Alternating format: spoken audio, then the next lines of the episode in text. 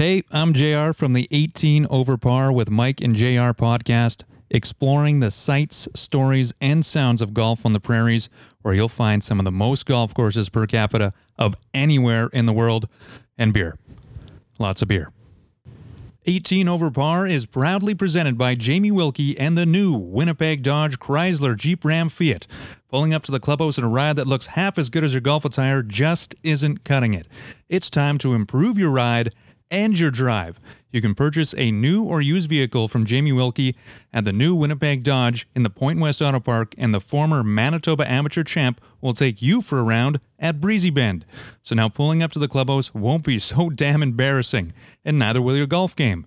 You can book your test drive today at winnipegdodge.com. Just ask for Jamie Wilkie. You can also check him out on episode two of the 18 Over Par podcast. He'll certainly be happy to see you. You can also find them on social media, so make sure you improve your ride and your drive. And the only place to do that, the new Winnipeg Dodge. They're different. You can check them out, winnipegdodge.com.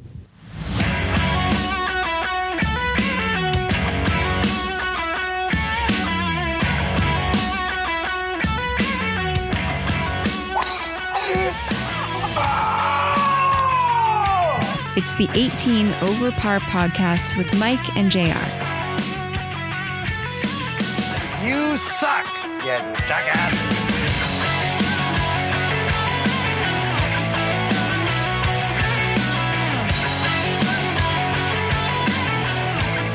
Welcome to 18 Over Par with Mike and JR, proudly driven by Jamie Wilkie and the new Winnipeg Dodge in the Point West Auto Park. I'm JR, he's Mike, and today we're joined by Dr. Robert Spears from the legendary Spears Golf family. He recently won the parent child tourney at St. Charles, where he is a long standing member. He's also played collegiately down under, and when he's not golfing, you can find him at the hockey rink or as the owner and director of chiropractic at Aberdeen Chiropractic. Super excited to bring in Rob Spears. You may have heard that name before. It is synonymous with golf in this province. And uh, it just so happens that everyone, I think, in the family can golf. And speaking of golf, well, this guy can golf too. That's Jamie Wilkie at the new Winnipeg Dodge in the Point West Auto Park. A huge shout out to him. And I think they got some new Grand Cherokee L's in stock, Mike. I think they have four Oh, of them in yes. stock. I mean, they may already That's- be gone. But uh, that's that's the latest release of the Grand Cherokee, and it's long. And that's the three, uh, the three seater or the three rows three of row. seating. Yeah, three rows of seating. You can Yeah. fit 20 people in there, just like the Wagoneer, although it's not recommended. But you can check them out, winnipegdodge.com. And as well, Rob, you and the family are going to get yourselves an 8 inch custom DQ cake from the Nick and Nikki group of DQs. You can check them out DQ Northgate, DQ Polo Park in the food court, DQ Niverville, and DQ St. Anne's Road. You can follow them at DQ Manitoba on Instagram. All right, so we, we know your brother, we know your dad. How did you get into golf? Was it your dad? It was um, when I was uh, 10 years old for my 10th birthday. My birthday's in April, and uh, I got a membership at St. Charles um, and a set of clubs, and uh, been going after it ever since. So are you the older brother or are you younger than Adam? I'm the older. I'm three and a half years older older than Adam is. Okay, so what happened to him? Uh, I mean, what Yeah. do you say, right? I mean, he he got all the attention as the youngest one. That's why he can whip me. That's, that's why I'm going to blame it on. Rob, you certainly you, you look a lot younger than Adam. That's for sure. Uh, you know, all that stress of uh, 10 years as a touring pro for him, even a little more gray Yeah. than I've got. I think so. My life's been pretty cruisy to that. Yeah. Or who is the? Because when we were talking to to Adam, he's mentioning he doesn't really get to play a, a whole lot uh, anymore. So who is the better golfer right now? Have you snipped him yet? Um, I will probably beat him once a year when he's really not paying attention. Okay, Um, no matter how uh, he may tell you that he doesn't play that much, he doesn't. But um, some things you don't forget, and uh, he stripes it. He hits his irons really close to the hole, and uh, that's tough to beat. So um, I've had a, a, a lifetime of trying my best to beat him, and uh, I get him once in a while, but uh, usually beats the wheels off me pretty easy. did you used to take him down as a junior or no? By the time he was about 14, he could he was better than I was. Wow. So I would have been 17 and he was 14 or you know something like that. Oh, Um, by then he was uh, he was pretty good and he was very focused on it. Um, I was uh, more of a hockey player as a youngster, but he was uh, look he was just that good. He was very, very talented, very driven, very focused, and uh, yeah, it was fun to watch him growing up, go from uh, you know the little kid who started playing cross-handed. Probably didn't tell you that when he was No. I don't think he and did. then hitting, full shots cross-handed to the guy who uh, you know made it to a couple of U.S. Opens and one on the Canadian tour. It, it was uh, quite the journey for him. So it was uh, yeah, I mean it was cool to watch. You know, it's uh, I, I'd like to think that uh, I helped drag him along a little bit. um, my dad more than I did, but uh, no, he was uh, yeah. It was, since he was about fourteen, I beat him maybe once a year. That's uh, you know that's how it goes. Do you remember what uh, you- your, your first set of clubs were? I do. Um, so I um, I got a set, a full set of well, a junior set of Wilson blades because it was 1985, and uh, cavity backs weren't really a thing yet, and with persimmon woods and uh, and like a bullseye type putter, and a little like um, red and white Wilson bag, and it was fantastic. And I used those for probably two years, I would guess, and then I grew five foot to five foot eleven between twelve and thirteen. So then I got my dad's uh, old set of Hogan directors Wow. that my dad had with like X one hundred steels in them. Couldn't bend them to save my life, but uh, learned to swing hard. I guess that worked out in the end. Nice. Are you still swinging Nice. hard now? Yeah, yeah. No, the one thing I can still do is swing hard. That's some, like I said, some things you never forget, and hitting it hard is uh, what I can do. What uh, is your index at now? Um, from the blue tees at St. Charles, it's a three point one. Wow. So you're in the you're in the mix then. So with all the the, the competitions with the big boys, you're uh, you must be in the in the thick of things then. Uh, no, you know what? Uh, I have a, I have a very very bad habit of playing fine when when it's you know uh, uh, a seven point game or something like that, and then uh, the minute uh, that I have to uh, hit everything in the fairway and every putt has hit the bottom of the uh, cup, I seem to have lost my lost my marbles the last few years. That's how it goes. It's uh, you know, it's just is what it is, man. I haven't played competitive golf in about ten years since my son was born. Um, and you know, with two kids, uh, you know, I play for fun. I play a fair amount, but uh, this was the first year I kind of tried to get back into competitive golf after a long hiatus, and uh, it's harder than I remember. well, so so who was it then? Because you won the parent child at St. Charles, and so was it your kid Yeah. pulling you along, or were you pulling him along? He's got a strong back. He carried me the whole way. he uh, it was he's only been playing a year really like you know he, he would come out and whack it around or whatever but uh, this year when they um, said households only um, it was a big uh, big plus for him because I said look your daughter your sister doesn't want to play your mom doesn't want to play so we're going and so we played uh, we played a lot when uh, when they were when they were all locked down and uh, he really got the bug and he's he, he loves the game and um, he's uh he's competitive. He is crazy competitive, sometimes to his detriment. But um, he was uh, he was geared up. He was like, "Dad, you got to sink this one and make sure you knock it in the fairway because I can get him here." And I'm like, "Okay, bud." So it was uh, it was great Yeah. fun. You know, it was one of those things. It was uh, a fun event. Um, but uh, we both actually played really well and made a couple of big putts uh, the last few holes, and away we went. It was great. Yeah. What's the uh, format Right. of that that child uh, the child parent uh, tournament at St. Charles? That's what I was curious. So about. it is. An, it is an alternate shot handicap Stableford, and Oh, um, wow. you get this year was was a new. Um, they had threw a new couple of new wrinkles at us this year. Um, you're allowed a mulligan each Mm. and an automatic putt. And so, oh, and a throw. Okay. You're allowed to throw it. I was like, all right, whatever. and the, the first shot of the day was was my throw. I threw. I was like, "What are you doing?" It was embarrassing. That's how it goes. So yeah, it was back in the day. It used to be the father son Rose Bowl way back in 1986 when I won it with my dad, and then uh, since then, you know, the um, the club has evolved uh, a lot since I was you know since I was a kid. And now it's um, it's junior and parent, and then next year it's going back to parent child, so you can have a 40 year old playing with his seven year old dad. So it's a, it's a Right. great event, tons of fun. Um, you know, it's, it's one of those things where the club's trying to make it uh, as inclusive as possible, and it's uh, yeah, it's a great, great fun day. We had great weather as we did most of the year this year, and uh, yeah, it was just one of those things that uh, Grace and I will remember. Uh, well, I'll remember forever. He might forget about it, but that's how it goes. At least until next year when you take it again. That's right. That's right. Adam keeps threatening to play with his daughter, and said, "All right, well, you know, we'll see what happens." Well, one of my questions was: Was there going to be a cutoff? Is there a cutoff for how old the child can be? You know, like referencing the PNC Championship in the uh, the PGA Tour there, and you got uh, Vijay and Bernhard and their, you know, twenty plus year old sons. And you, so you mentioned they were going to increase the age. It's going to be a true parent child. Is there still going to be a, a parent junior, or you're going to have to compete against some uh, some older guys next year?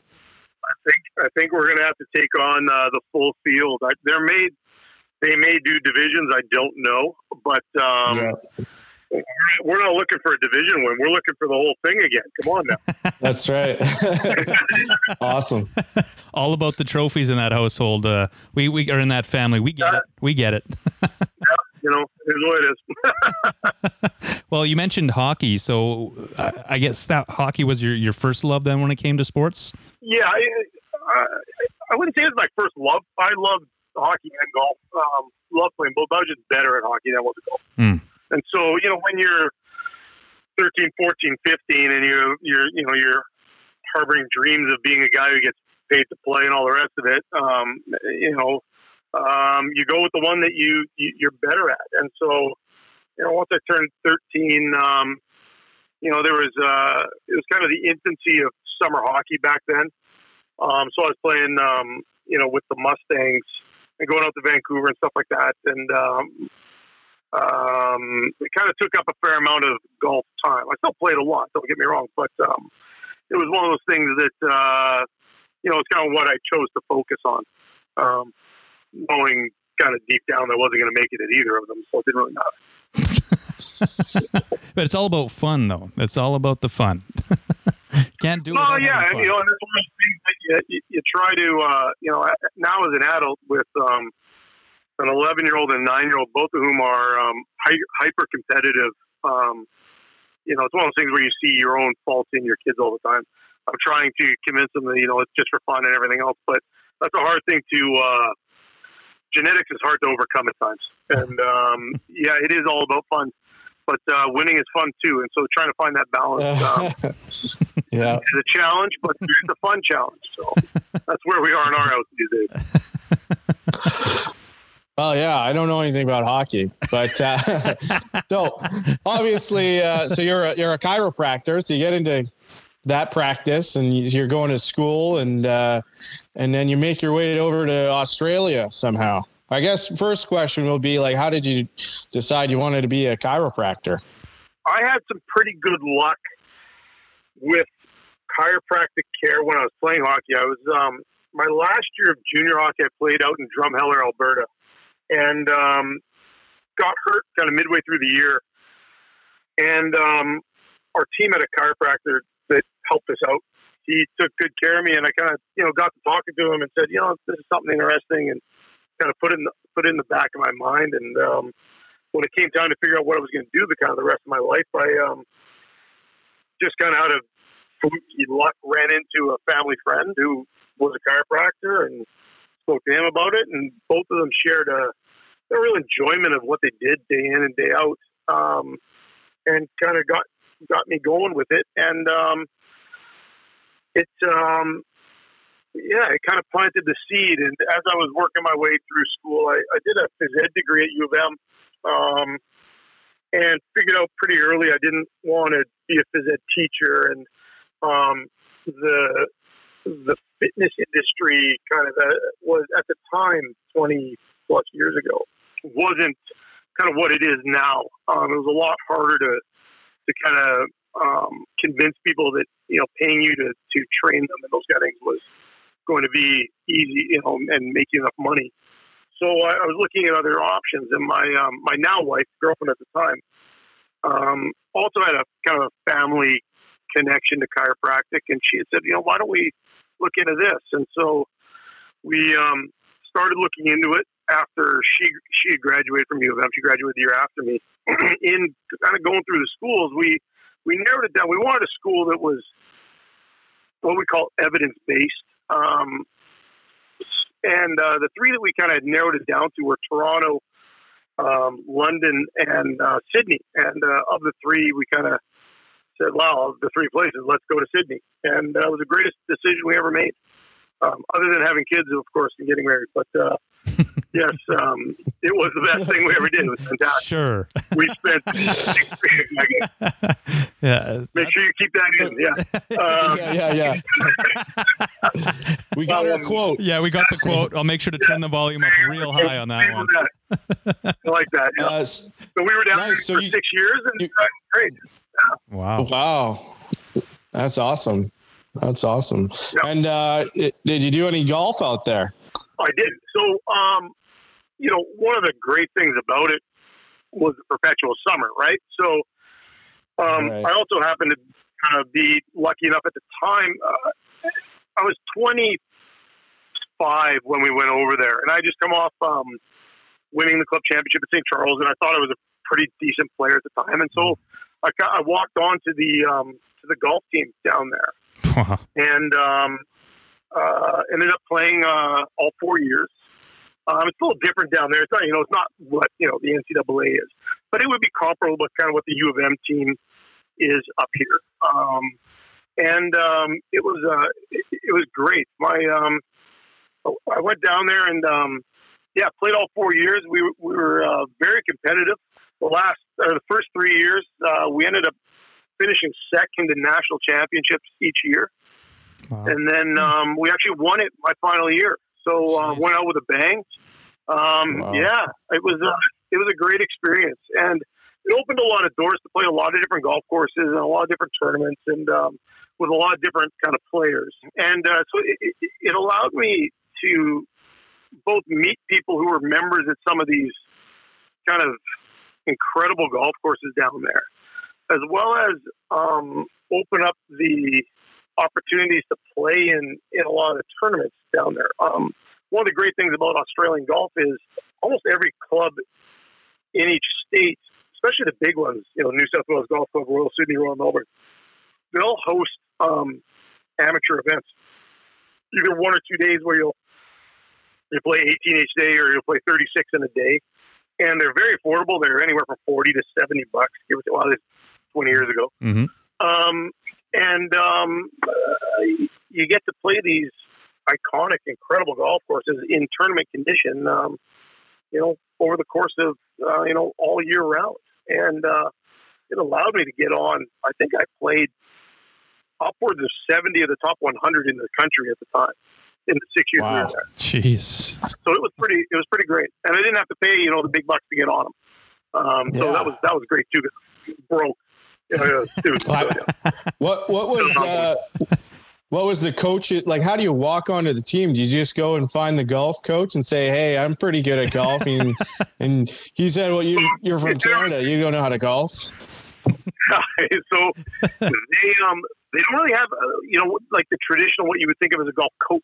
Um, you've got a team Yeah. captain, Ah. and Yeah. um, so at the start of every year, they've got you know in this big open area, um, kind of common area at the, at the school I went to, Macquarie University. Um, they would have like this these booths set up, and um, it would be all the different sports, and they would have club level, and then they would have a competitive level too. And down there, you know, we'd be like basketball. Like you could play what amounts to intramural basketball, or you could try and play in the inter kind of collegiate, the uh, AIU stuff. And um, I was walking by the golf booth and said, "Hey, what's the story here?" And I said, "Well, you know, we got qualifying rounds and this and that." And I said, "All right, I'm in." and uh, played well enough to get on the team, and then um, it was uh, yeah, it was it was interesting. I was the um, I was one of the older guys because I was one of the grad students, right? So um, kind of took it um, upon myself to turn it into a. I took my hockey experience and and tried my best to turn that golf team into a hockey team. Um, and you know, Right. everyone have everyone like play together all the time and be buddies and you know, and you're not always best friends, but you're doing your best to make sure that you're friends with everybody and um, you know, Mhm. you're all you're seeing each other on a regular basis. You're practicing together, and uh, um, I was lucky enough to be the captain the last three years I was there, and uh, it was a great, great experience and a great team building experience that has um, served me well um, as an adult, as a uh, you know, uh, as a real grown up, as I like to say. Um, both with uh, you know hiring and trying your best to keep staff together, and uh, you know when you own a business, it's a challenge at times, and um, you try to draw on those experiences. They may not fit perfectly every time, and you kind of have to learn as you go along. Um, but uh, yeah, it served me very well. So I, I, it was, you know, a, a little bit of extra learning down there that I didn't anticipate. So Yeah. Did you take any Nice. of the, the line brawls from hockey and bring that to the golf team? yeah, no, no, no. I was, uh, I was, I was no good at those when I was uh, when I was playing hockey. Didn't want to test my luck on the golf course either. Yeah, you don't want to don't want to mix it up with any of those Aussie football Right. players either, or Right. rugby players. They are, uh, they are bonkers. Those guys, good bunch of guys.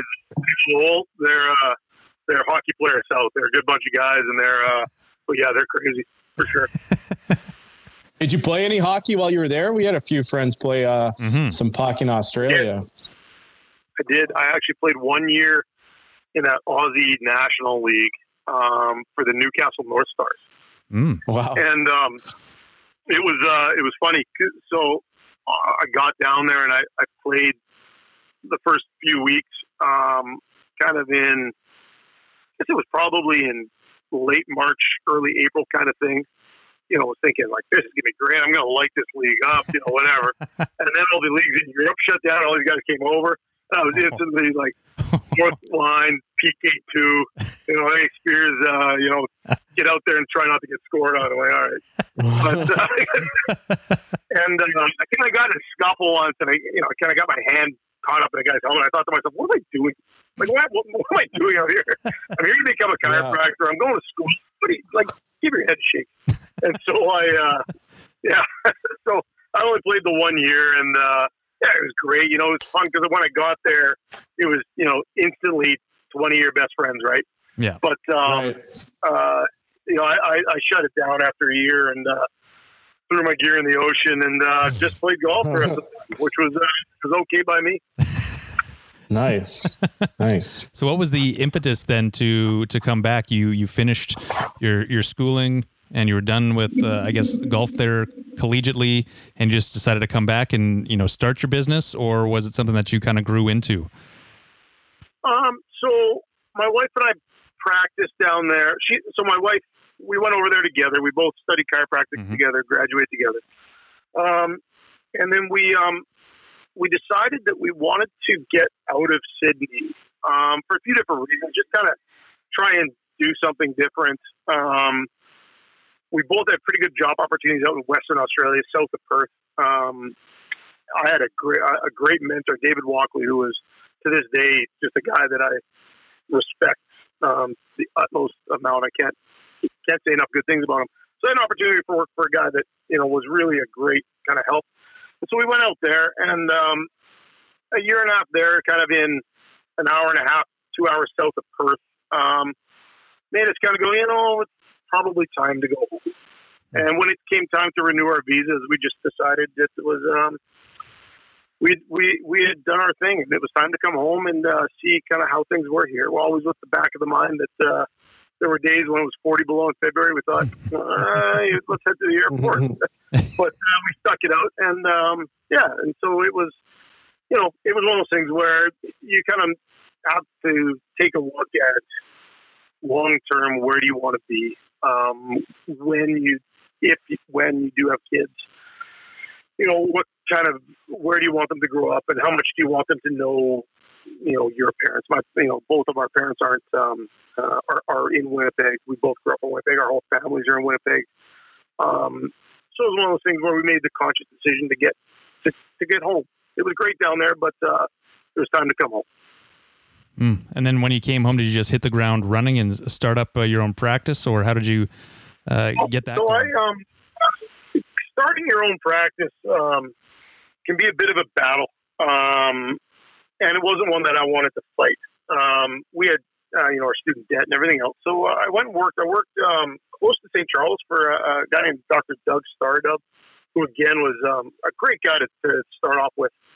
Um, and I worked there kind of half half the week, um, and then um, went to work at Aberdeen Chiropractic for a guy named Gary Speck, who was getting close to retirement. And I worked for Gary for a couple of years, and then um, bought the practice off of him. And then he worked for me for kind of a year and a half, give or take. And then uh, he retired, and I um, kind of went at it on my own and tried my best not to uh, run it into the ground. And so far, so good. There's still time. yeah, that's right. You never Yeah. know. You would along the way, and uh, you know, there's some things I'd do differently if I had to do it over again. But uh, overall, it's uh, it's been a great experience, and um, having those two guys when I moved home, they were both um, quite help, very, very helpful, and, and um, Doug, especially being politically active in the association, kind of gave me the lay of the land better than than some might have. Um, and uh, it was a, it, I've had some really, really good bosses in my time, and um, it, it's really kind of helped shape what I do. You know, when you when you graduate, you make grandiose statements like, "Oh, I'm only going to work with professional athletes," and blah blah blah. Then you realize you have to eat and pay rent and pay for a mortgage, everything else. You go, yeah, no, I better start seeing everybody else. And um, you know, you get your kind of your areas where you're better than others, and you try and build on those. But um, yeah, having guys to kind of help you find your way was was very helpful for me. Nice. You were, you were probably saying to yourself, I'm only going to do national podcasts. I'm not going to do uh, local podcasts. Until COVID hit, now it's support local, baby. That's right. That's. Go local. Go local. That's great. Well, Mike, I, I know, was I know, gonna- Mike. Uh, go. I was going to dig up uh, one thing Yeah. that uh, that you saw, and I think it was uh, bartending experience. Is that was that correct? I uh, I have had bartending experience. Um, you know, when um, when you're in school, you got to pay the bill somehow, and I I bartended at a couple of uh, couple of clubs in Sydney and uh, a couple of country clubs in Sydney, which was great. Uh, one of them being Wow. Avondale, which was a great track. And then um, when I moved home, um, uh, you know, you're starting practice but when you know you're home and if you're not walking into an established, like taking over for for an established um, practitioner, you, you know you got to pay bills as well. And um, it's not you don't hit the ground running, and you know you're not making you know X amount of dollars right off the hop. And so I uh, I got a job bartending at the Round Table when I moved back, and it was great fun for six months or so. And so I decided, no, can't do this anymore. I gotta you know I can't stay up this late and still work and everything else. And uh, I did it while I was waiting. For, you know, I got the job. while I was waiting for my board exam results and that kind of stuff, and then hung on to it until I was making enough money um, in the chiropractic game to uh, to not need to do it. And um, believe me, there are days where I'd love to go back. It was, it was great fun. I mean, it's a terrific, Yeah. terrific way to make money when you're a student. But uh, nowadays, at, uh, at my age, it also sounds like a nightmare. So. so were you were you like a mixologist? Were you you know Tom Cruise in Cocktail or my hands are not good enough to try that stuff. I am the basics. I um, I make a mean G and T. Um, I've got a few uh, cocktails up my sleeve if people want something cool. Make a few good martinis and uh, pretty good at pouring drafts. So it worked out great at the roundtable. I'll tell you that. And, um, nice? It was, you know, I was like a, a role player, third liner. You can move me up and down the lineup, but uh, I knew my spot. Good. Well, that's all you need to know in Winnipeg, I think. But, True. yeah. Yeah, bartending in Winnipeg was a little different than bartending in downtown Sydney, but uh, yeah, yeah. We want the details. No, um, that's all right. We don't. No. We don't want to. Yeah, we, we don't. We don't want to dive uh, too too much into that. Um, what I did want to dive into though, coming in and, and chatting, uh, you know, or looking at your background and getting a, the chance to speak with you, was how your your practice or being a chiropractor and how you bring that into golf. Because really, it's not about just cracking backs and that sort of thing. It's really about wellness and just overall health. So, how do you transition that into the game of golf?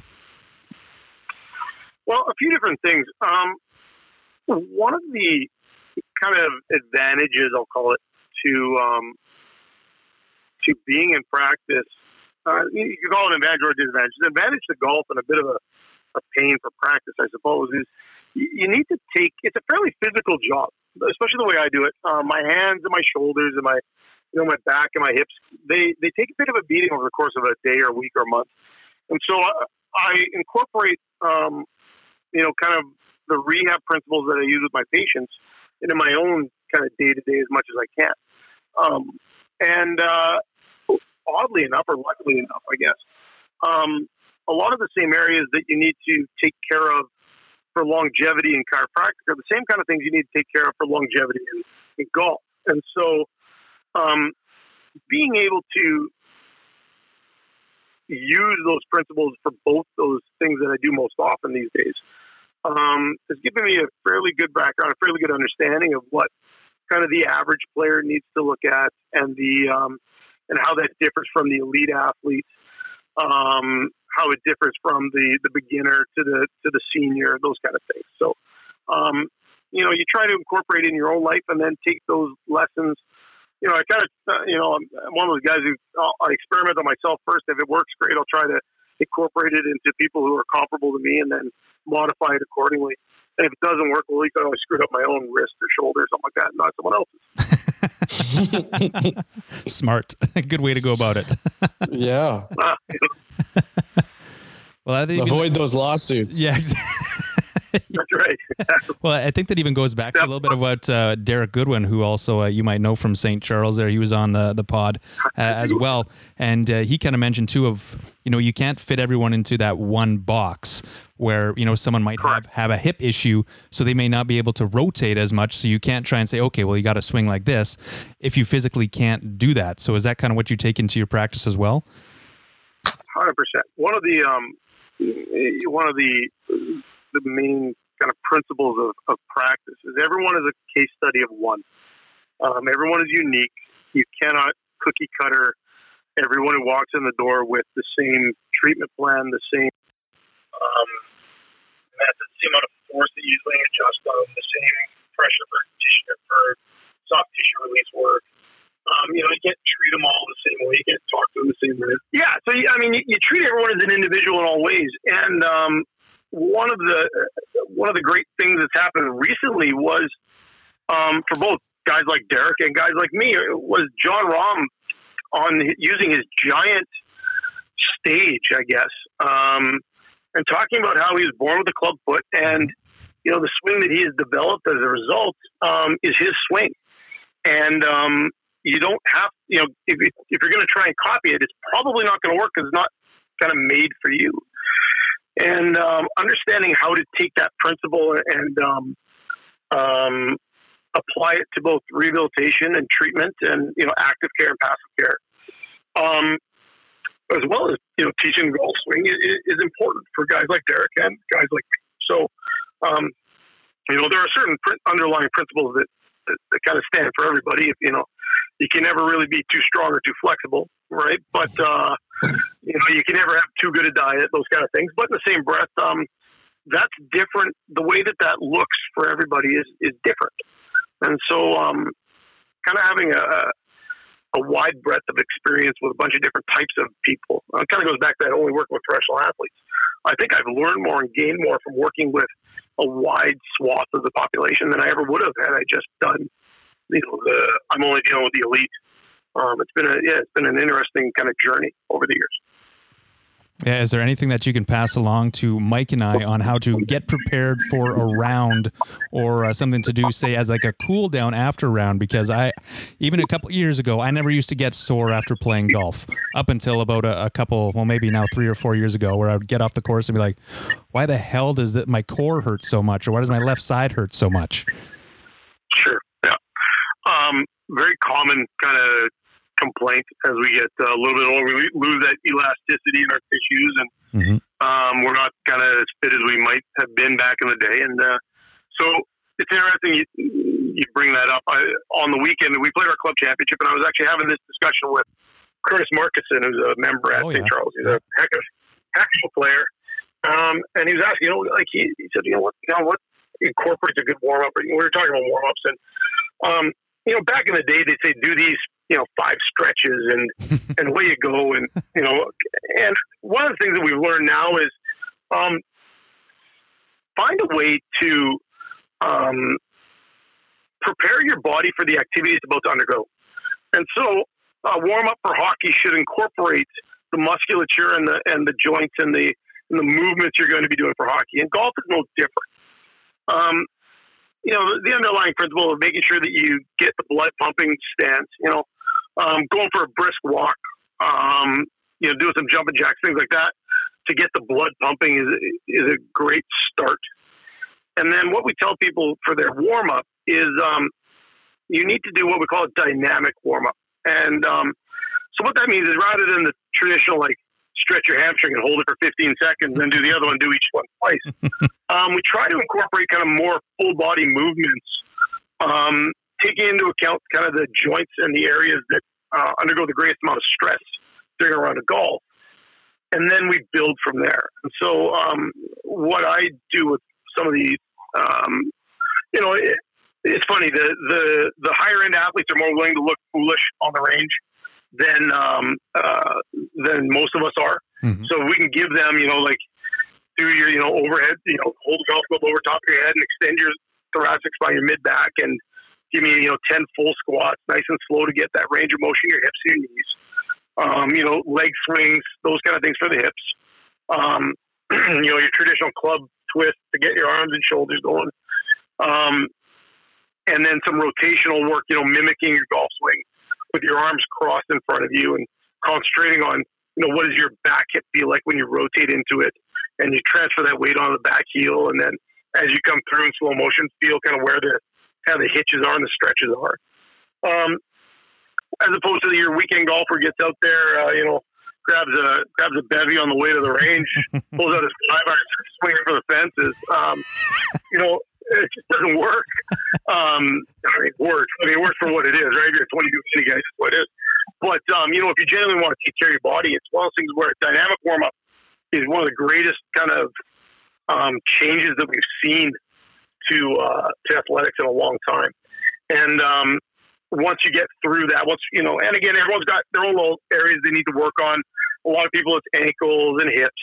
Most people, um, that mid back, neck, shoulder once we can do that, we tell people we're going to start working through the bag, and it's you know start with one of your wedges that you're comfortable with, and hit ten or fifteen kind of three quarter rhythmic wedge shots, and then build to a, you know a full wedge, and then a full mid iron, and a full long iron, and no, don't just go straight to your driver and start uh, you know letting the big dog eat. That doesn't uh, it doesn't do any favors both on the golf course or afterwards.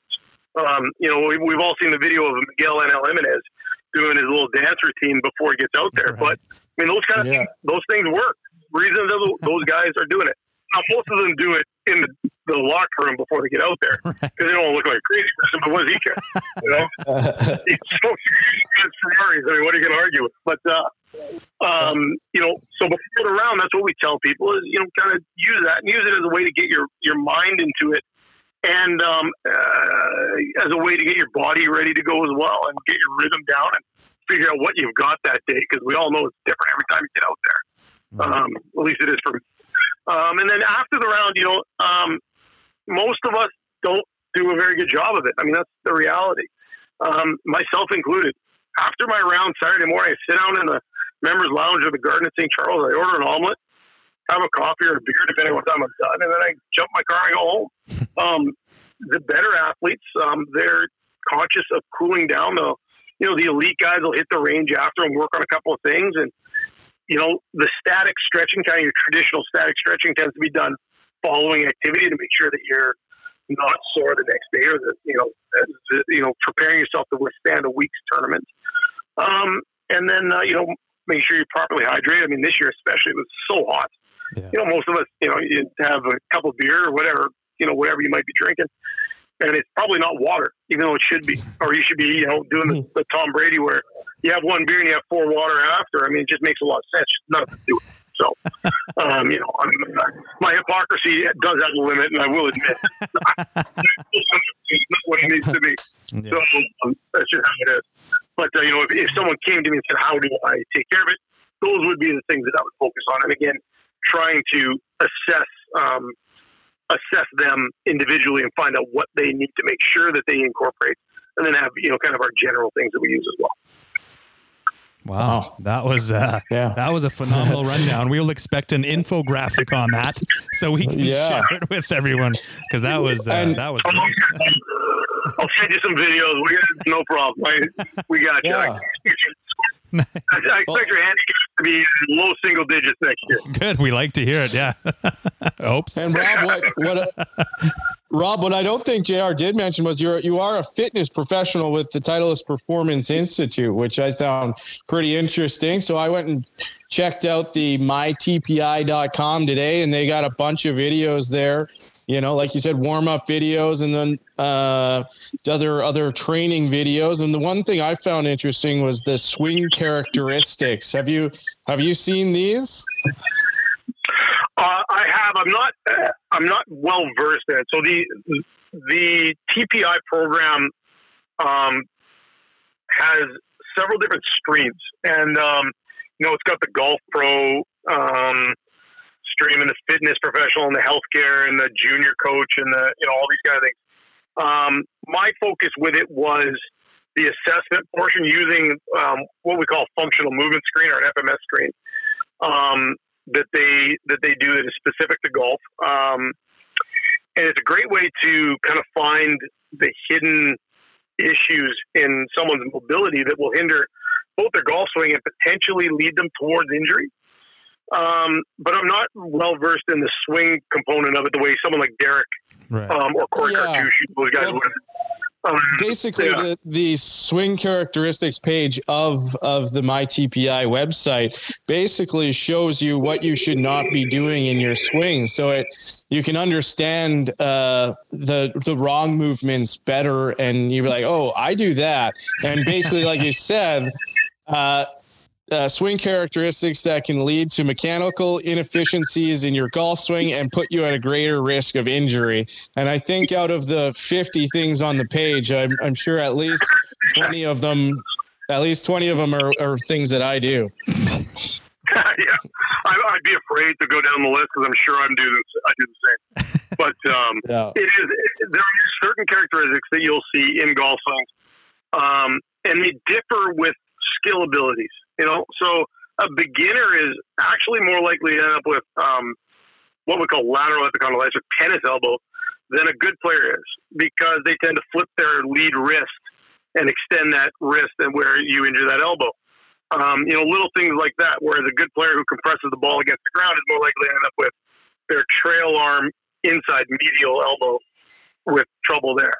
Um, you know, beginners who tend to, we've all seen the, the sky high finish with the lean back. You're looking like uh, Johnny Miller in 1971. um, you know, that reverse C finish.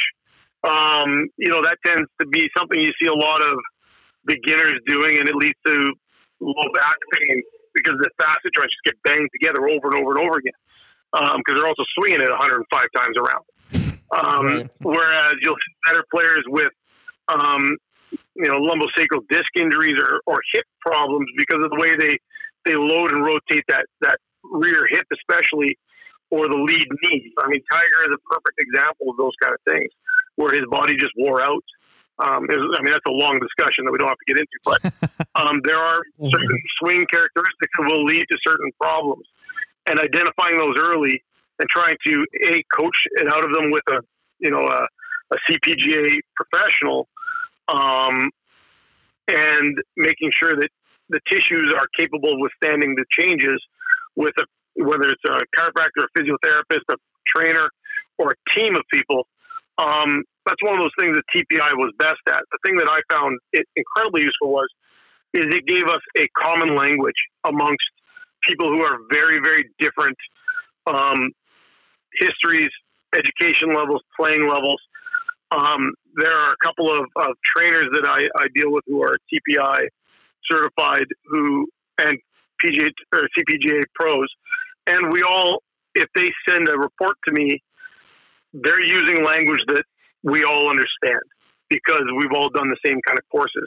And standardizing that is one of the greatest challenges when you're dealing in a multidisciplinary situation. And it's TPI has been an absolute fantastic way to to standardize that discussion and make it simple and um, uh, get rid of the uh, bogus jargon that we all use. You know, we all want to sound smarter than we really are sometimes, and um, um, dumbing it down so that we're all able to understand what he, you know.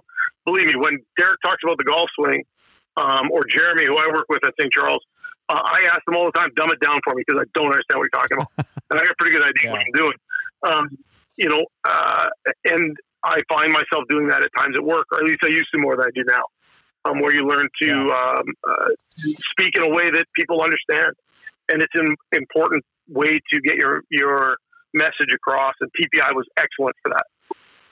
Yeah, and and you know we really like to do that here, Rob. I, I, I typically try to dumb it down for some of our listeners because uh, um, you know, I can I can be very technical in my speaking. I did one of the one of the aspects of the TPI program uh, was nutrition, and uh, some of our accomplished golfers we had on the show have shared their uh, secrets of nutrition, whether it be a Subway sandwich or uh, a loaf of rye bread in their bag. And I, I was curious if you had any, obviously not your focus, but any nutritional tips you can share with us.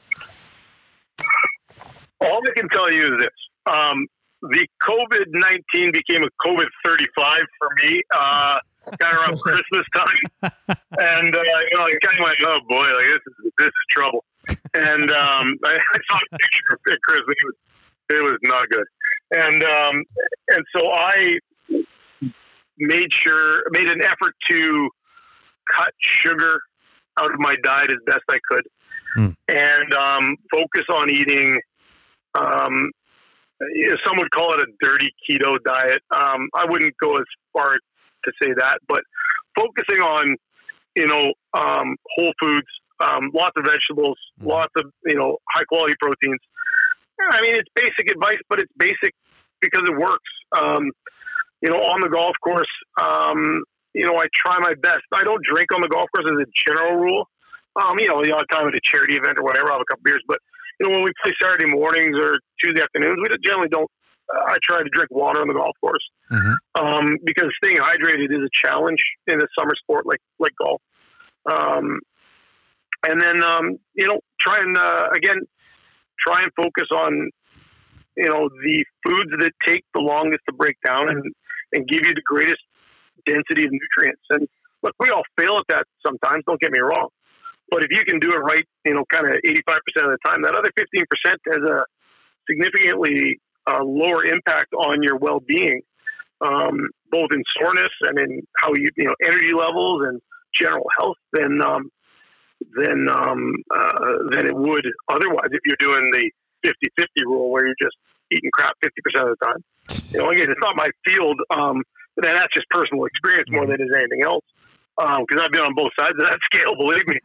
Um, yeah. But uh, yeah, you know, things where that's what I found works for me, and uh, you know, the loaf of rye bread. Uh, you know, that sounds fantastic, but uh, that ain't gonna do for me. well, that guy's a that guy's yeah. a scratch yeah, golfer. He's, yeah, so. he's, a, he's a plus now. He's in the pluses, but uh, yeah, he loves his yeah. rye bread. Everyone's a case study of one, boys. That's, what, that's it. The, the, the proof is in the pudding Adam, there for sure. Yeah, Adam was a yeah. peanut butter sandwich guy. All right. Oh. Yeah. But uh, yeah, no, it's um, one of those things. You, it, there is a certain degree of trial and error, but uh, in my experience, it's hard to go wrong with um, you know, the basic. The you know, it's overplayed, but eat healthy, you'll feel better. I mean, it's pretty basic, you know. yeah, and I think that's all we forget about, well, because our mind is always driven to you know the flashy marketing and uh, the sugar, especially. Is like, oh, this pleases me, so I want to eat more of it. And really, it's probably doing more uh, more harm than it is uh, than it is good. When you um, when you actually start to look at sugar in your diet, um, you know, there, I mean, there's a million apps out there that you can use. MyFitnessPal being probably the most popular one the sheer volume of sugar that you that the general public takes in in a day is uh, is shocking. Um, I know it was for me. When I was eating, I looked at it, I went, this, this can't be right. And, um, you know, trying to get it down below kind of like 20 grams of sugar a day was a battle for a long time. Um, it could change a lot of habits. And um, once you start looking at it, it, it is amazing. Sugar is one of those ones that it's, um, again, it, I asked a, a nutritionist friend of mine and she said, yeah, it's, it's everywhere. And um, it was shocking when I started looking into it. It's, again, um, there are people out there with a lot more knowledge than I have on it, but um, it's the one that gets me. I just go, wow, it's unbelievable. And it's delicious. So, I mean, that's why it's in everything, right? yeah. it's delicious, that's for sure. right? Rob, You know, and, and, I- I mean, there's nothing wrong with it, right? I mean, it's, uh, no one is saying like never touch sugar again, but, you know, it's one of those ones where if you're, you know, doing a double, two double doubles before 9 a.m., it's, that's a lot of sugar in your diet, you know, pretty quick. And then, you know, it goes in there. So, yeah. Nice. Well, I weigh your your uh, nutritional um, advice a lot more than anybody else because you're actually good at golf, and maybe this can make me a better golfer. Uh, yeah. There's a long list of guys ahead of me on that one. I'll tell you that. That's okay. we we, we, try, we just try and find the common threads through all of the uh, the interviews Oh, that we yeah. do throughout the the episodes here, and uh, yeah, we're, we're, we're, we're trying to find trying to nail some down, and I think we almost Yeah. got it. We just uh, we just got to put it. I into think so. practice now. And and to I look cap, to to cap that to cap that segment off, go check out the MyTPI uh, website because they got some really good videos on there. Yes. It is a very, very well done site. They got, a, they've thrown a lot of money behind it. They've done a great job of it. It's a terrific, terrific resource for players of all levels, for sure. And then after that, you can check out the Aberdeen Chiropractic website, where uh, I know, I know, I know, Rob, you're going to be uh, putting up a bunch of videos there for golf now. Yeah, yeah. Check out their Instagram, Aberdeen Chiropractic Official. Yeah, Rob. I would, my next question after that was going to be, uh, have you ever been to Aberdeen? And then I looked up where the where your office was, and it's on Aberdeen Avenues. And then that totally squashed about ten minutes of questions I had about Scotland. I've not been to Aberdeen, Scotland, but uh, yeah, I make a daily road up to uh, Main and Aberdeen. I'll tell you that. Yes. Well, Yeah. I, I haven't been to Aberdeen either, but uh, very close.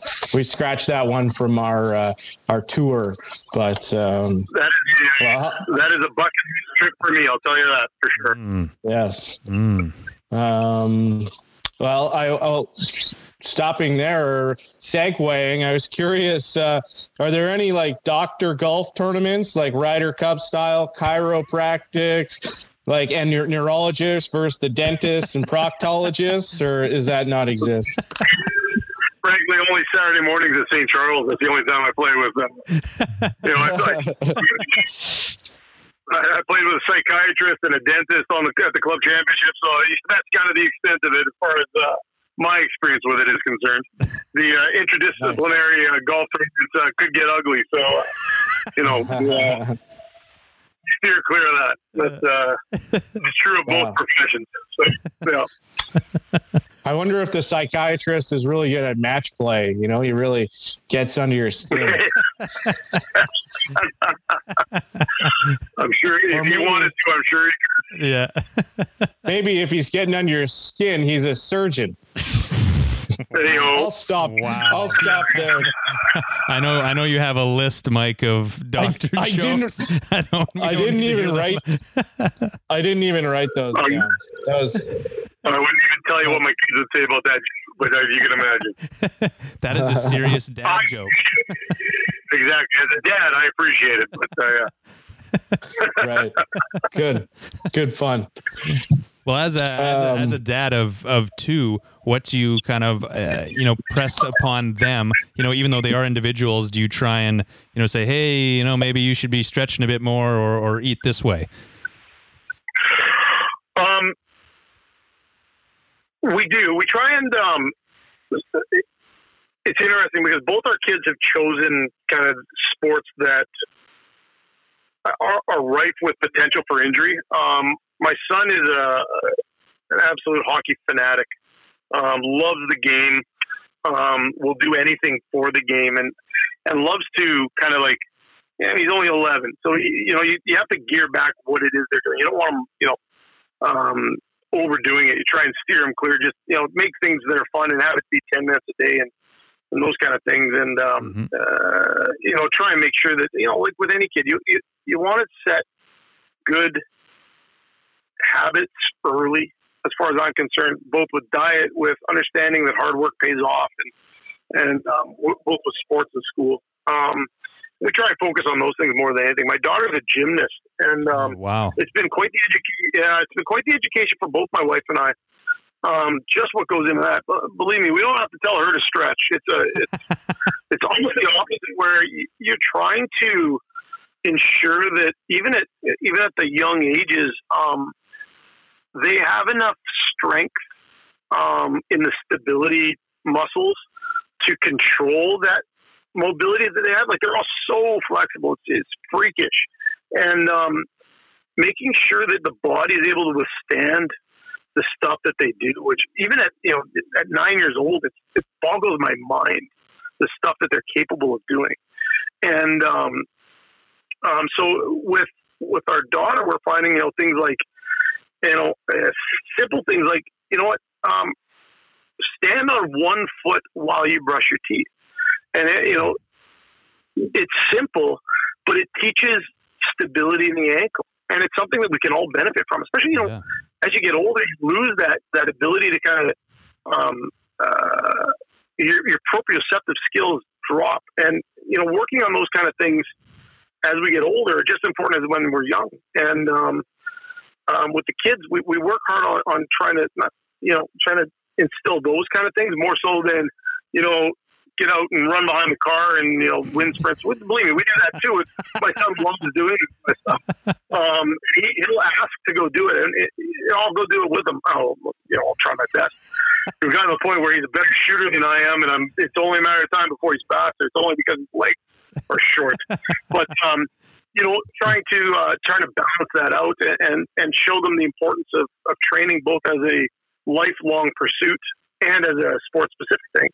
And, you know, it's one of those things. If you learn it young, you you have a good foundation of it, and hopefully you keep it up as you get older. Um, you know, I'm I'm uh, I'm well set in the middle age at this point at 46, and uh, finding that if you know friends of mine are uh, coming to me with some struggles with stuff that they you know that they haven't kept up with, and um, you know, hopefully, hopefully instilling in our kids the um, you know understanding that if you if you move it, you keep it. If you don't, you lose it, and um, that's more important than you know how far can you get in your chosen sport. A lifelong you know love of fitness and activity, not even fitness, just activity and being active and and moving and, and being outside and being inside and being with friends and all the great things that sport does. Um, instilling that at this age sets them up for what we hope is a lifelong enjoyment of this kind of thing. And so that's the kind of stuff that we try to try to focus on. Um, sometimes successfully and sometimes not. I mean, there are days where, uh, like I said, there are days where I see my son, you know, two hand handing his stick over the boards because he missed a breakaway, and I see myself immediately in that. You know, or would you know, you, you see him want to bend his putter over his head, and you got to go, all right, man, uh, you know, I see that. but um, you, you try and uh, teach them to do things that you were not necessarily great at better than you were. So those are the kind of things that we try and work on. Uh, Wow. and like I said, there's lots of people who do it different. Lots of people do it better. Lots of people do it worse. I don't know. That's what is working for us so far. yeah. Well, again, that, that, that could also be uh, put into a video or maybe a nice infographic, and uh, we can share it with the 18 over par community. Uh, that was uh, that was fantastic, and I think I think now Mike and I, what our rule should be when we're doing the podcast is we should do it on one leg, and then switch. I, you know, I tell you, people laugh at me every time I tell them, but, but I say, if, if you stand on one foot every time a commercial comes on and alternate foot, once you're able to stand on one foot for 30 seconds without putting your foot down, then do it with your eyes closed, and then try doing it on a pillow, it, it will set you up for success so much. You know, you, you won't be roll my ankle walking off a curb guy. You know, it, it, it seems stupid, but it's Stepping out of the golf actually make exactly, man. I mean, we all know that guy who rolls his ankle, you know, stepping on a Starbucks. But uh, you know, if you work on that kind of thing, it, it won't happen. well, that's yeah. I'm gonna I'm gonna start instilling that right now. I'm gonna do that. Mm-hmm. There you that's, go. That's that's some great advice. Hey, hey, well, we'll take anything we get. As a you know, the left side of my body has taken punishment, whether it's you know a fractured ankle or a severely sprained knee, and just with golf in general, it's uh, anything anything that can help. I will try and try and use and see how it works for me. Perfect. hmm Well, Mike, do you have any more wrong, questions? it's. Right, exactly. Yeah, exactly. Thanks. Did you have uh, anything else here? Or should we jump I, into the I, back I, then? I, I quickly wanted to Yeah. get into now, Rob. I know this is your episode and it's not Adam's episode, but obviously he went to two U.S. Opens. Uh, did you get to experience any of those with him? Did you did you go and spectate while he was uh, competing? I did not. So um, his first one at uh, at Bethpage was during my first semester at school in Sydney, and his second one at Oakmont was like three weeks before I was moving home from Australia. Mm. And I contemplated flying home for the U.S. Open and flying back to Australia, but uh, it just didn't work out. So I, I didn't get a chance to see either of them. And it's one of those ones where you go, you know, at the time, wow, I can't wait till, you know, next time when it's an Olympic or whatever, you know, that, that kind of stuff. And then, uh, Right. you know, you go, I missed it. And, um, you know, me and the rest of the golf team, we stayed up late and watched it the first year and, you know, got to see him on TV once, I think. And, uh, but it was, you know, one of those things where, uh, yeah, I, I, I missed those. And, um, that's one of the things where you, you kind of go, "That why'd you come home?" Well, you know, I missed a lot of stuff, and it's just how it goes. Right. And uh, yeah, so that was it. I got to, you know, I got to see him at Pine Ridge though, his favorite course. Yeah, right. nice, nice. And then, uh, so I guess you you watched the U.S. Open with your golf team there, and uh, you said, "Hey, that's my brother." And then the next year, they made you the captain. That's right. Yeah, right. Yeah, that's that's uh, that's what did it for sure. Not because I was the old guy. Just kidding. Well, yeah, no, that was that was everything I had, and we can we can get into the uh, back nine, Jr. Right on. The back nine lightning round is driven by Jamie Wilkie and the new Winnipeg Dodge in the Point West Auto Park. You can check them out at winnipegdodge.com as well as those Grand Cherokee L's. Winnipegdodge.com. They're different. Yeah, maybe they even have a used uh, Tesla. Uh, I know, I know. Uh, Wilkie can find anything. Maybe it'll I be bet he uh. Rob's here after uh, after this. quickly, Rob, and I'm, I'm, you know, I know uh, we're sponsored by Winnipeg Dodge, but they could always get a, a Tesla on trade in. But what do you love about the Teslas? you know what? It's uh, it's been a fantastic purchase. It's uh, it's like owning a roller coaster. It's fast and fun. um, you know, I had a I had an SUV prior to getting this, and um, uh, I was putting like between three hundred and fifty and four hundred bucks a month of gas into it, and uh, this Tesla, I'm putting twenty bucks a month in electricity. It's great. Wow. It weighs it. I mean, it weighs a ton. It's all wheel drive. It sticks to the ground. It's it's been great. It's been a terrific vehicle. Tons of fun. Yeah, well, they still they got Highly lot of recommend. Yeah, and they got a lot of those quality vehicles down at winnipegdodge.com. And yeah, ask Wilkie. I'm sure he can find it. I guarantee Wilkie can find it. Yeah, he, he knows what he's doing. Uh, speaking of finding things, we'll kick off this uh, back nine lightning round, a collection of uh, rapid fire questions here, Rob. So, have you ever got a hole in one? Oh, I have not. I've never been in a group with one. I've never seen one live. I am a hole in one kryptonite. It is Oh no! unbelievable. Yeah. Disaster. We're not going to play with you then. Good Yeah. Well, we can move on from there. I'm sure was- you've I was- gotten I was, going to say that but Bobby uh, Bobby Ewell. She said uh, what uh, I believe it was Rhonda Orr uh, said to her was, "It's not about hole in ones. It's about trophies. It's about the championships. So Yeah. she'd rather have the championships than the hole in one." There you go. Couldn't agree more. Yeah. Next one here, Rob. What is your preferred golf ball brand? What are you playing with? Titleist. Mhm. Titleist. Titleist. You're you're hitting the the pro I'm- ones. Pro V1 X. Yep, that's uh, that's my ball of choice. Um, I dabble with TaylorMade once in a while, but uh, keep going back to the Titleist. And we're still Nice. waiting Does for the, that uh, sleeve of balls from uh, Robbie Mack. So, Robbie, if you're listening, Well, I, Mike and I still need a sleeve I'm of a, balls. I'm in a group chat with Robbie Mack, so I better play Titleist. But uh, no, they that's my ball for a long time, so I'm not going anywhere. Nice. Nice, nice, and uh, so obviously you're you're a member of St. Charles. But this next question is, uh, what if- what would be your most favorite course in Manitoba? I'll tell you, South North at or, uh, sorry Ross Mackenzie at St. Charles um, is tough to beat on a Saturday morning with freshly cut greens. Mm. Um, I enjoy Niagara very much as well. I, I've always had fun playing there. Um, I like uh, I like the membership there too. They're a great bunch of guys. Always enjoy myself there. Um, and as far as public goes, Falcon Lake is a no brainer to me. It's um, it, I think is uh, just a spectacular spot. So Yeah. that's will be those will be my my three in, in Manitoba. All very good uh, uh, choices there. I, I have I have never played Niagara. Jr. Have you? No, I have not. I, I have uh, spent a little bit of time there with Colwyn Abgril, who's Yeah. also a guest of the pod and, and a PGA of Canada member, but uh, I've Mhm. never set foot on the course. So shout out to our Niagara friends. We're looking for a tee time, and uh, and uh, Jr. and I did get to play the uh, the Ross Mackenzie uh, course uh, about a month ago or so, and yeah, it was immaculate and that was wonderful. And the uh, I was blown away by the Trackman range. That was so Yes. much fun. Yeah. That is a cool little toy, isn't it? Yeah. Mm-hmm. Yeah, yeah, that was great. And uh, so you spent some time in Australia.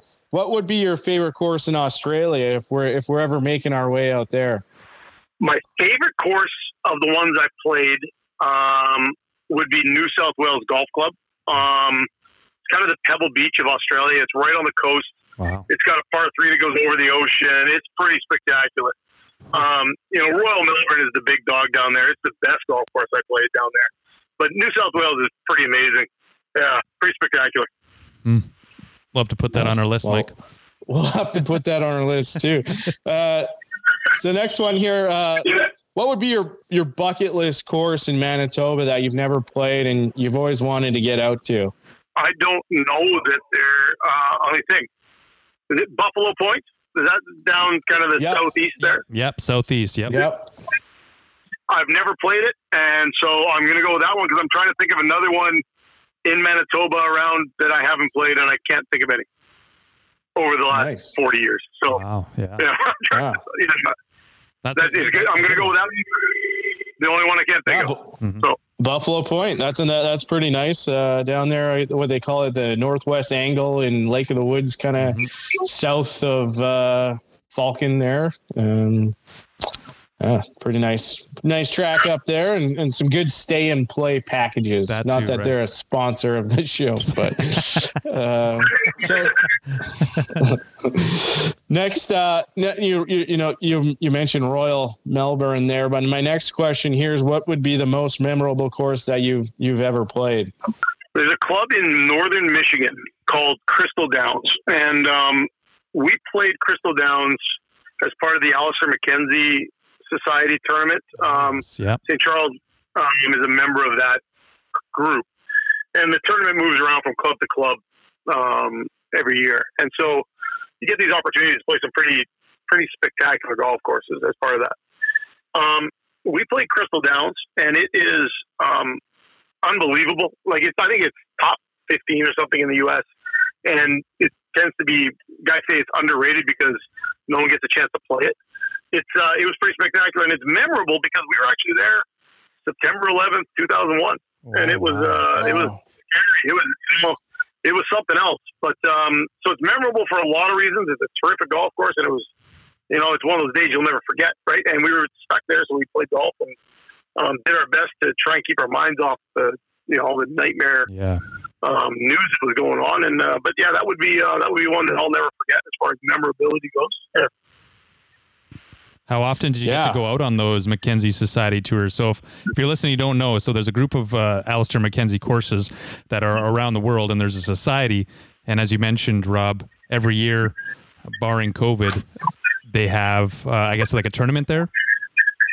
That's right. And so um, the way that they form the team is your head pro and your club champion play together, um, and then the president of the club and president of the society, like your your rep of the society, I guess. And then you have a, a high handicap, um, a mid handicap, another mid, and a low. I guess there's eight guys, and so you qualify and away you go, and you get to go. You know, it's kind of different guys every year and when it's you know when it was Royal Melbourne, you kind of just take the eight guys who are able to go. Right. Um, you know, um, uh, but uh, I've only been to the one. Um, you know, uh, it's uh, it's one of those things that um, I'm going to start trying to go more now that my kids are a little bit older, and you know I don't have to feel guilty. You know, going to hmm Ireland for a week or something like that. But uh, it's a pretty. I mean, it's pretty. We're look. We're very lucky um, to be part of that. It's a. It's a um, opportunity that a lot of people don't get, and um, it's just it's a pretty amazing group to be part of. So Yeah. Nice. Sure, sure does sound like it. And knowing that uh, it's kind of flighted like that, if Mike and I ever become members, we might have a chance. there you go. High handicap. Yep. Or- yeah. Speaking of high handicaps, uh, what would be your career low round? Mm. Um, at St. Charles, it's 65 Whoa. uh, on uh. South North. Yeah, and um, in a tournament, I shot 66 at uh, a club in Adelaide called Kooyonga, which is um, um, a terrific track uh, down there in South Australia. And uh, had one of those days where I went a little bit unconscious and had uh, six, six birdies, no bogeys, which is not my normal game. So it was, uh, yeah, that was a fun day. You blacked out and Yeah. played brilliantly. Pretty much, yeah. Yeah, exactly. That's almost exactly what happened. Do you, do you ever play the West Nine at, at St. Chuck's there? The Woods doesn't get enough Yeah, we love. play it all.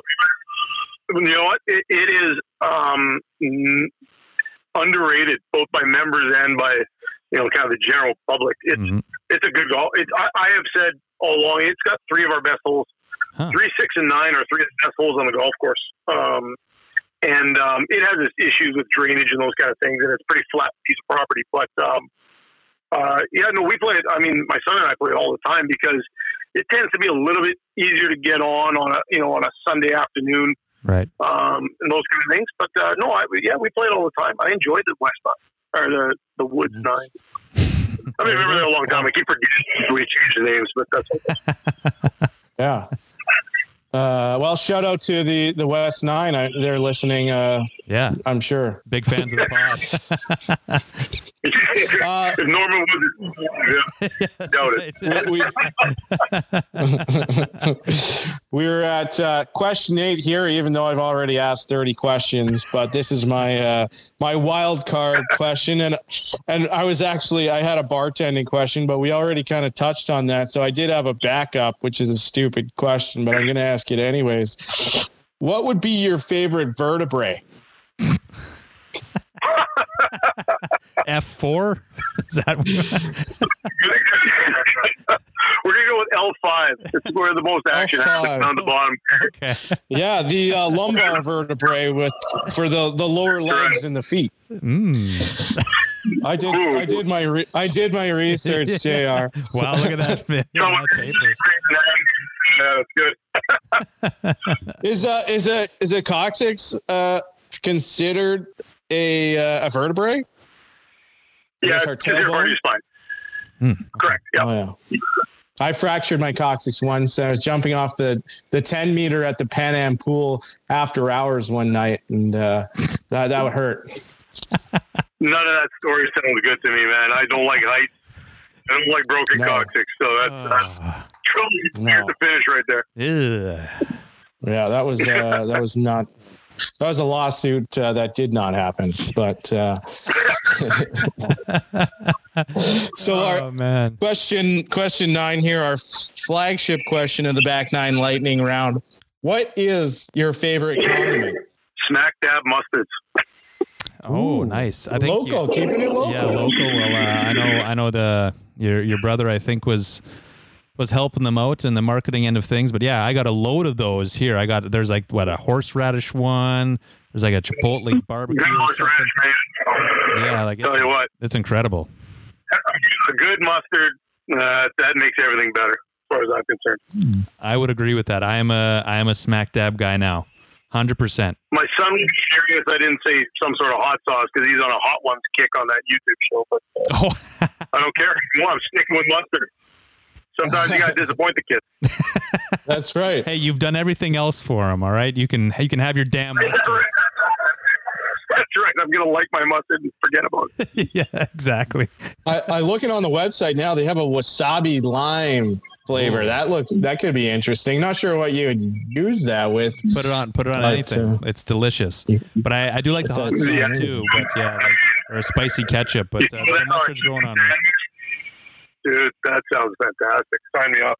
Yeah, yeah. Yeah, put it on your DQ burger. Hey, the one thing I got to mention. uh, Nick DQ Nick from the uh, DQ Manitoba. He's a big sponsor of the show Mm-hmm. here. But if you follow him on Instagram, it's Burger Week right now. It's going to be Burger Week when this drops too. He must be eating about five to eight burgers a day. I don't know. He's probably spending four hundred dollars a day on these burgers. Yeah. But Hopefully he's getting his steps in because my God, he is Yeah. he is putting a lot of meat down that gullet. yeah, yeah. But he that's all he, that's all we see now. We see pictures of him smoking something, like smoking meat or bar- grilling something, and then now with Burger Week, that's all it is. Like I just want to see some damn blizzards, Nick. That's all I want to see. so if you're listening, Uh, we need some more pics of blizzards.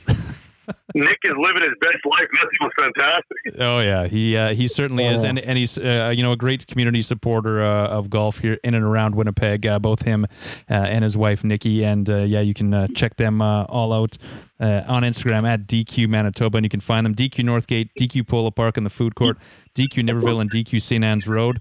And uh, yeah, that was the back nine lightning round, and is driven by Jamie Wilkie and those beautiful and fine folks at the new Winnipeg Dodge in the Point West Auto Park. You can check them out at winnipegdodge.com and even ask Wilkie some golf questions because he is a former Manitoba amateur champ. Well, Rob Spears, this was a slice. I would I would almost rank this above your brothers, but we'll see. Maybe you guys can battle that one out on the golf course to see who had a better episode. but we really appreciate you taking the time. All the best to uh, you and your family. And thank you so much for the tips. I'm going to be brushing my teeth tonight while standing on one foot and then switching halfway through. So really appreciate that. That's the only thing that stuck with me for this entire episode. So thanks again. I'm glad with you. Good. Thank you very much, guys. I really had I had a great time. It was uh yeah, it was fantastic. Thank you very much for having me. Okay, we appreciate it Right and uh, have yourself a wonderful night. Bye bye. Thanks, Rob. And you can count on me waiting for you in the parking lot.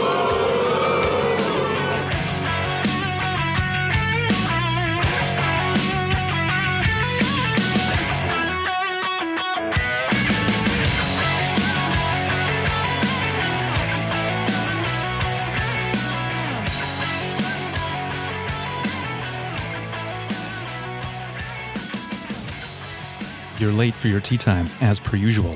It's 12:12, but you wouldn't know. The clock in your piece of shit ride just blinks eights at you. It's embarrassing. You find the parking stall the farthest away from the clubhouse. It can't be seen in your shit box. You know you're going to play awful because you feel awful. Your car doesn't match that swagger buried deep down inside, that golfing champion waiting to be unleashed. Ding. Your bumper hits the concrete as you accidentally sit on it while putting on your golf shoes. You smile because tomorrow you're going to see Jamie Wilkie at the new Winnipeg Dodge in the Point West Auto Park. The front doors will open like the Azalea Line gates at Augusta. You'll ask for the best looking guy there. You'll find the former amateur champ Jamie Wilkie staring back at you. You hand over your money. Your new ride glistens as it pulls out of the dealership. Then Jamie approaches and whispers in your ear, Son, next week I'm taking you golfing at Breezy Bend. I'll show you a thing or two. you smile again, as now your golf game will look and feel as good as your new ride. Improve your ride and your drive with Jamie Wilkie at the new Winnipeg Dodge in the Point West Auto Park. WinnipegDodge.com. JR, we have a lot of fun on this podcast, but I want to take a second to talk about something that has affected me personally. Every year, millions of Canadians suffer from brain freeze. It can happen to anyone. It's a hot summer day. You're aggressively enjoying a DQ cool treat, a blizzard, a dilly bar, or a variety of personalized ice cream cakes, and whammo, brain freeze. It hits you like a triple bogey. The good news is you can enjoy these delicious treats in a moderately sized bite. So get over to any Nick and Nikki's group of DQs and enjoy some DQ treats safely. DQ Northgate on McPhillips, DQ Polo Park in food in the food court, DQ Niverville, and DQ St. Anne's Road. Go see them today for tasty treats.